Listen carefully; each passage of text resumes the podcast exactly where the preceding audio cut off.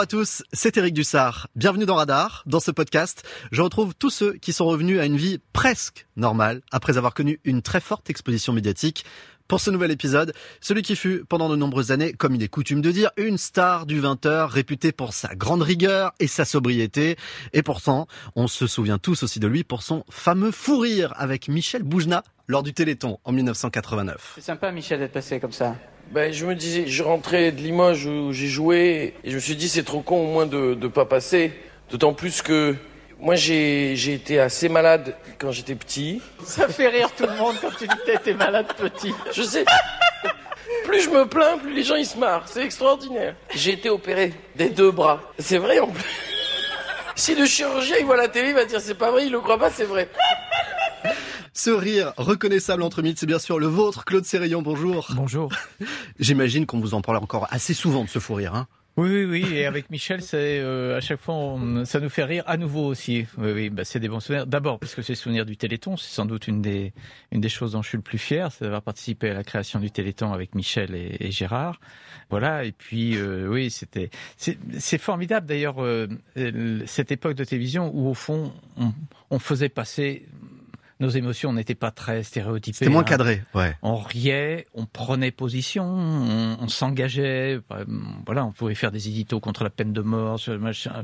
on éditorialisait beaucoup nos, nos passages. Eh ben ça, on va le voir avec vous dans votre parcours.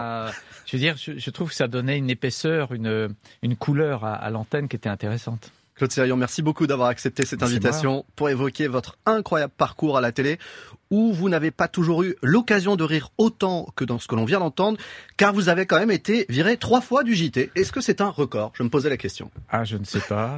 J'aimerais bien qu'il soit battu par quelqu'un. Euh, non, je ne sais pas. Je sais pas du tout. J'ai pas fait exprès, hein, euh, très très franchement. C'est des choses qui marquent parce que euh, évidemment, ça a été notamment la, la dernière où j'étais définitivement licencié. Ça, c'était très violent. On ressent une forte injustice parce qu'à chaque fois, moi, ça a été lié euh, au diamant de Bokassa, à l'affaire Malik Oussekine, puis à une interview que j'ai faite de, de Jospin. Mm. Donc il y, y, avait une forme de censure et, de, et un diktat euh, de, des dirigeants de, la chaîne. Donc c'était euh, c'était insupportable intellectuellement, éthiquement, quoi, à penser. Après, je pense que ça aussi, ça m'a fait grandir et puis ça m'a évité de j'irais de m'enfermer dans ce rôle euh, de, de, présentateur.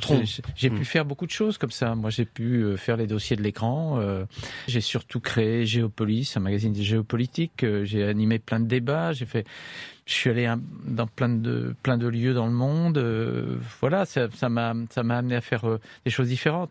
Si je vous dis Madame Bovary, est-ce que ça vous évoque quelque chose? Euh, Oui, j'ai fait j'ai fait un mémoire. oui, ça s'est poussé sur Madame Bovary en. Et c'est aussi l'un de vos premiers reportages justement pour le journal de Paris en août 1973. Vous êtes à Gerberoy dans l'Oise où l'on tourne Madame Bovary le film. Ce sujet, je l'ai retrouvé, et alors on est loin, mais alors très loin du Claude Sérillon hilar du Téléthon. À l'époque, ça ne rigole pas du tout. Pierre Cardinal tourne à Gerberoy dans le pays de l'Oise la vie d'Emma Bovary, d'après l'œuvre de Gustave Flaubert. Les rues et les demeures sont bâties comme des souvenirs. Les trois allées de la ville s'étalent en cahotant de maisons de torchis en bâtisses branlantes. Les fleurs, à présent, dissimulent avec tendresse de vieux pavés de grès ronds à l'ombre de l'église, Madame Bovary ajoute ainsi une page d'histoire au grand livre de Gerberoy. 23 ans, c'était pas la joie. Eh, c'est euh, dramatique. Hein. Vous étiez presque austère, dites donc, Claude il, il se prend au sérieux, mec. c'est écrit, euh, c'est écrit lourdement. C'est écrit comme. mais c'est écrit quand même. Vous vous souvenez quand euh, on entendait les, des trucs beaucoup plus anciens où c'était avec la voix nasillarde. Je sais pas comment vous avez fait pour retrouver ça. Cela dit, garder un style avec des lancements très écrit, des mots choisis. Il lancera de même plus tard, euh, tout au long de votre carrière, avec des textes de lancement dans les JT où chaque mot était pesé, hein, choisi avec soin. Je me souviens par exemple euh, de cette ouverture du journal de 20h, le soir de la mort de Coluche. Ah. C'était en 1986.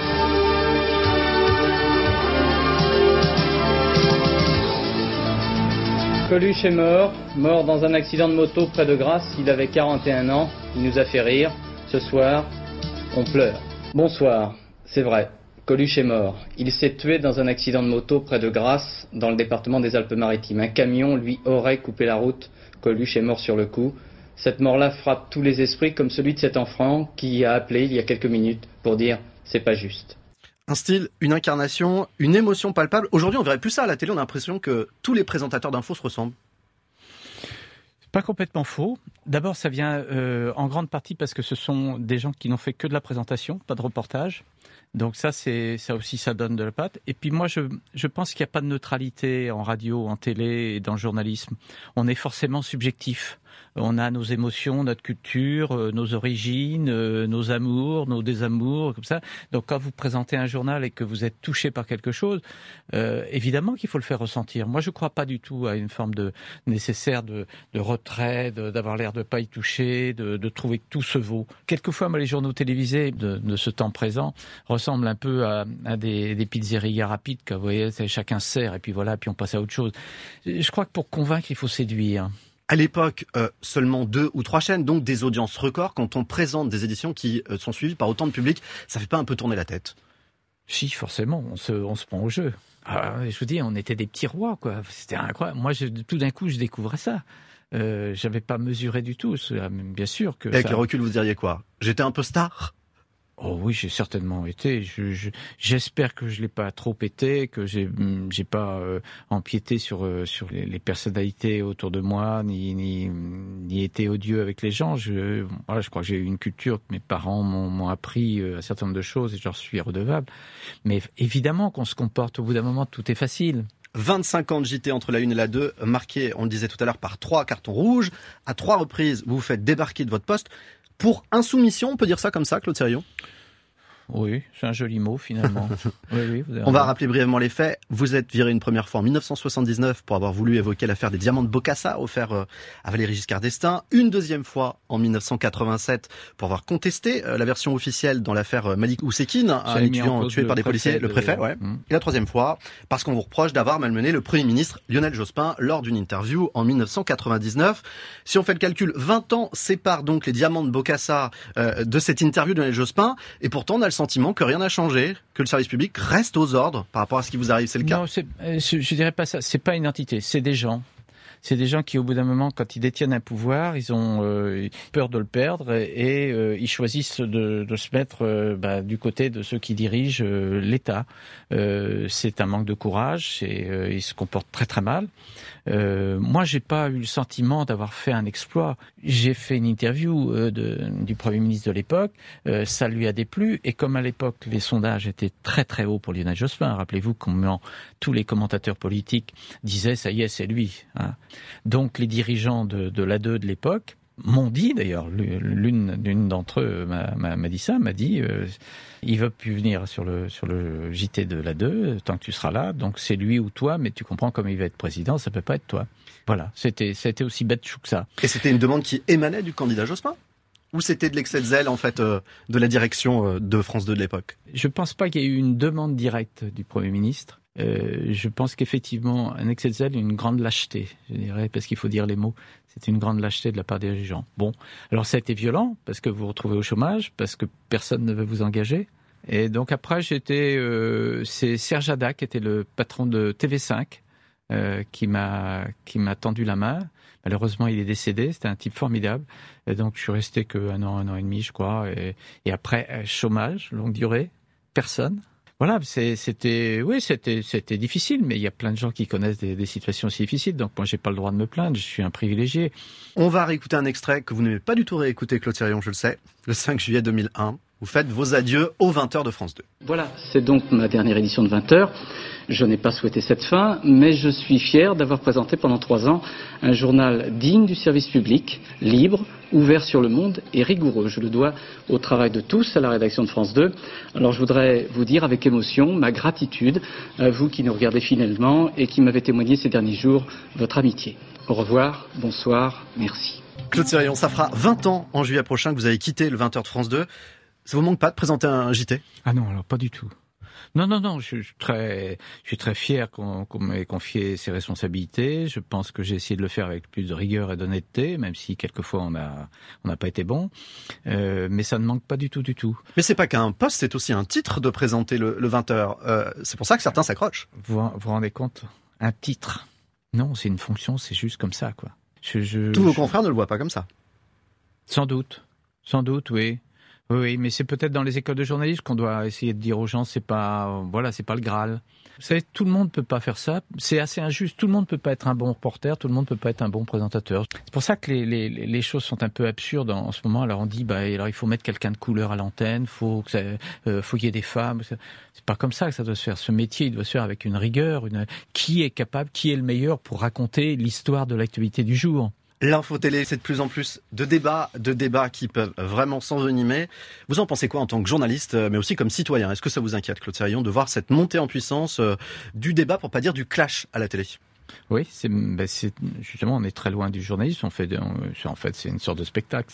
On est, dans une foire et puis les gens se tapent dessus.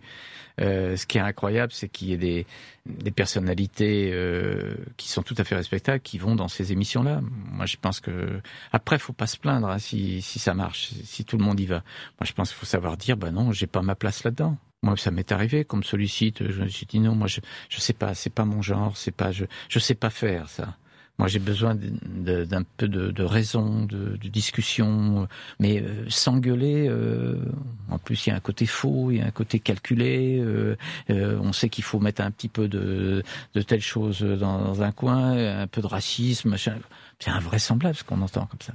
Puis cette espèce de, de rumeur qui enfle en permanence pour dénoncer, pour soupçonner, pour euh, remettre en cause euh, euh, n'importe quel texte, n'importe quelle statistique.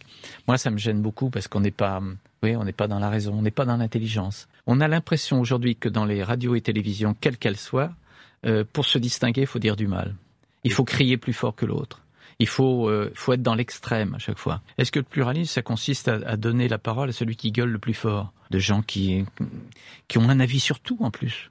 Moi, je sais pas, j'ai pas un avis sur tout. C'est-à-dire que quand je vois cette mode des micro-trottoirs, ça me, ça m'exaspère. Vous en parlez d'ailleurs dans, Ciné Mensuel. Ouais, puisque vous écrivez maintenant. invraisemblable. Regardez, ça soit sur le, le triplé de Mbappé, comme sur euh, une politique du FMI ou le Covid ou, euh, ou je ne sais trop quoi. Tout le monde, on, on va dans la rue puis on dit alors vous en pensez quoi? Mais évidemment qu'ils en pensent rien. Et, et moi, j'encourage monsieur, madame Lambda à surtout pas répondre à ces micros tendus. C'est un peu la même chose avec les réseaux sociaux. Hein. Euh, les journalistes prennent souvent deux, trois tweets aujourd'hui pour dire voilà ce que pensent les Français. Oui. Est-ce que vous vous rendez compte? C'est pas ça le, notre travail. Nous, justement, le, le, la place du journaliste qui devrait être redéfinie euh, dans une démocratie, c'est justement de ramener de la raison, de la rigueur, de l'analyse, de la vérification des faits. Vous n'y allez pas avec le dos de la cuillère. Hein. Dans ciné euh, mensuel, vous écrivez ceci la pratique du micro-trottoir, c'est généralisé au nom d'une vieille idée racoleuse selon laquelle il faut faire un journal pour plaire aux téléspectateurs. Ben oui. C'est ça, c'est-à-dire que, mais maintenant c'est très théorisé, hein, euh, c'est-à-dire qu'on est là pour euh, euh, apporter aux gens ce qu'ils veulent, ce qu'ils attendent.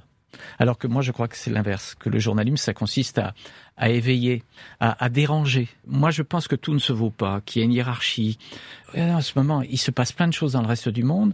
Dans les journaux télévisés, on parle de quoi? Que de nous, que de notre, intérieur. Je trouve ça invraisemblable. On doit déranger les gens on n'est pas là pour plaire ou déplaire, on est là pour faire que les gens progressent un peu intellectuellement et pas euh, des, des, trucs euh, qui, qui racolent. Quoi. Claude Sirion, pour terminer sur une note plus positive, comment va votre chère et tendre Catherine Sellac? Alors elle va très bien, elle va très bien. On la retrouve aujourd'hui hein, avec euh, Mouloud Achour dans est, sur Canal+. Elle est, elle est avec Mouloud Achour qui est un qui est un garçon alors lui bienveillant, très intéressant, je trouve, dans le dans le paysage général. Donc euh, ça va bien, elle fait des choses. Euh, elle a rebondi, heureux pour elle, j'imagine, parce que vous n'aviez pas euh, compris hein, cette décision de France 2 de supprimer thé ou café. Hein. C'est une absurdité. Ça dérangeait personne. Ça permettait aux artistes de pouvoir s'exprimer pendant une heure tranquillement, voyez, un peu comme on le fait en ce moment. Et, et ça, effectivement, c'est plus dans l'air du temps. Non, c'était euh, l'humeur absurde de, des dirigeants de, de, de la DE qui, vous savez, très souvent, il y a des gens qui, quand ils arrivent au pouvoir, comme ça, dans une chaîne, ils pensent que avant, avant eux, c'est des, des incapables et après eux, c'est des arrivistes, quoi. Et, et c'est à peu près ça, quoi. C'est, c'est géré bizarrement cette, la notion même de service public. Moi, j'ai fait toute ma carrière de, de télévision dans le service public. J'en suis très fier parce que ça correspondait à quelque chose. Le service public, c'était différent. Et trop souvent, je vois que ce qui se diffuse sur les chaînes du service public ressemble bigrement à ce qui se diffuse sur d'autres chaînes. C'est-à-dire comme si on cherchait à, à, courir dans le même sens. Alors je pense que un service public, c'est pas ça. Thé ou café, vous regardiez, mais évidemment, vous ne pouviez pas y participer. Non. Ça, c'était pas possible. Écoutez, là, votre rêve va se réaliser parce que j'ai sélectionné quelques questions de son fameux dos à dos. et cette fois, c'est à vous de répondre, Claude Sérillon. Oui. Première question. La critique qui vous a le plus blessé Ah, la critique qui m'a le plus blessé, euh, de m'être pris au sérieux, sans doute. Sans doute qu'il y a des des gens un jour qui m'ont qui ont, qui ont écrit ça. Et, euh, et du même coup, vous vous posez la question. ouais. Des critiques, vous en avez reçu pas mal aussi lorsque vous êtes devenu euh, euh, conseiller en communication du président François Hollande, c'était en, en 2013. Vous avez souvent été attaqué dans la presse. Hein Alors, vous voyez, je suis obligé de, de vous rectifier parce que j'ai jamais été conseiller en communication. C'était conseiller, point. On s'imagine naturellement que c'était plutôt dans le Non, domaine parce de la le- communication. euh, D'abord, le président Hollande euh, faisait beaucoup sa communication lui-même. Ensuite, il avait une équipe. Il se trouve que moi, je, je, je suis lié d'amitié avec lui depuis très très longtemps, euh, pour des raisons extérieures euh, au métier, que non seulement je ne renie pas, mais je l'assume, et qui il m'a fait la proposition de venir le rejoindre. Ma curiosité l'a emporté. Vous lui apportiez quel type de conseil alors? Bah, il me il me chargeait de, de contact, de, de lui faire des notes, euh, voilà. Alors ça veut pas dire que je lui disais pas euh, tiens à, l'an- à l'antenne, Monsieur le Président, peut-être que bon, mais c'était pas. Moi, j'ai jamais été conseiller en communication. Vous n'étiez pas le spin doctor comme on l'a dit parfois. Non, pas du tout. D'abord, je n'aurais pas la prétention de ça. Moi, je, la communication, c'est pas mon métier. Je sais pas faire ça. Un petit peu tout de même. Non, vous en connaissez du moins les codes. Non, oui, mais c'est pas pareil. C'est pas pareil, pas du tout. Mais euh, non, non. Moi, c'était un passage de. Je suis resté 16 mois, je crois, euh, à l'Élysée. Euh, J'ai beaucoup appris. Euh, c'est très intéressant de, de participer au plus haut niveau de l'État à, à- à ces quelques mois parce que j'ai appris, j'ai côtoyé beaucoup de gens, dont Emmanuel Macron, qui était mon, mon voisin de palier. Mais je suis pas un militant politique, j'ai pas fait l'ENA, je je suis pas voilà. Donc on, on se sent forcément un peu décalé, un peu saltimbanque. Vous dites que ces deux années ont été très violentes. Pourquoi? Oui, c'était dur. D'abord parce que nos petits confrères m'ont pas loupé. Je sais pas s'il y a eu une semaine où on m'a pas euh, prêté euh, Les journalistes cette fois-ci. toutes les avanies possibles et inimaginables de euh, de ce début de, de, de quinquennat. Ça émanait de gens que vous connaissiez? Mhm. Vous avez dit parfois règlement de compte ou pas? C'est émané quelquefois de gens de l'Élysée d'ailleurs. Ah oui Oui, bien sûr.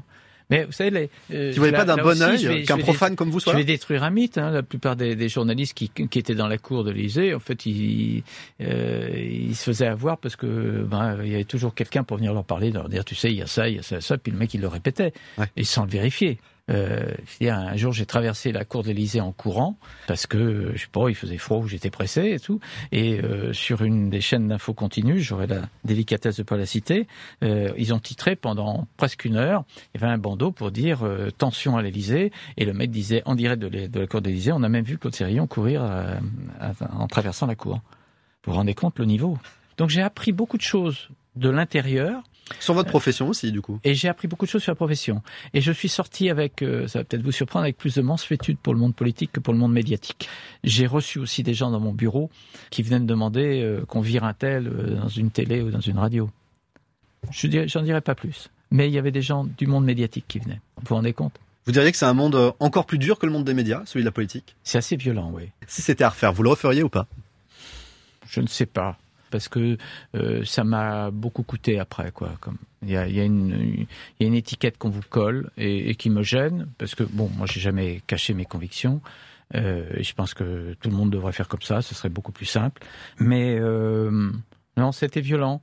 Parce que là, moi, je vois maintenant, moi, j'écris des livres, y compris des livres de poésie, ou ça. Bon, et quasi inévitablement, on me dit ah oui, mais vous avez été avec Hollande. Donc tout d'un coup, c'est ce qui fa- fascine.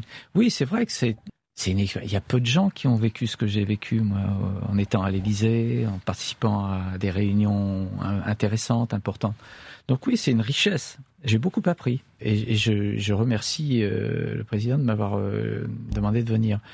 Je ne sais pas si je le referai, non. Peut-être que peut-être que j'aurais choisi autre chose. Autre question de Catherine Sellac. Attention à ce que vous allez répondre, Claude Sérion. Est-ce que vous avez menti durant cette émission? Non, ça m'arrive de mentir. Eh bien, merci justement de votre franchise et de votre sincérité. Votre prochain roman, il est pour quand? Alors je sors un livre là en mars, mais qui est un, les chroniques de l'année 2020 que, que j'ai écrites, et, et puis je sortirai un livre de nouvelles euh, en juillet sans doute. Et en attendant, on peut donc vous lire tous les mois avec votre chronique média Voilà. dans Ciné Mensuel. Très bon journal. À bientôt, Claude. Merci Eric. Merci à vous d'avoir écouté cet épisode de Radar. Retrouvez les autres numéros de ce podcast sur l'application RTL et sur toutes vos plateformes favorites.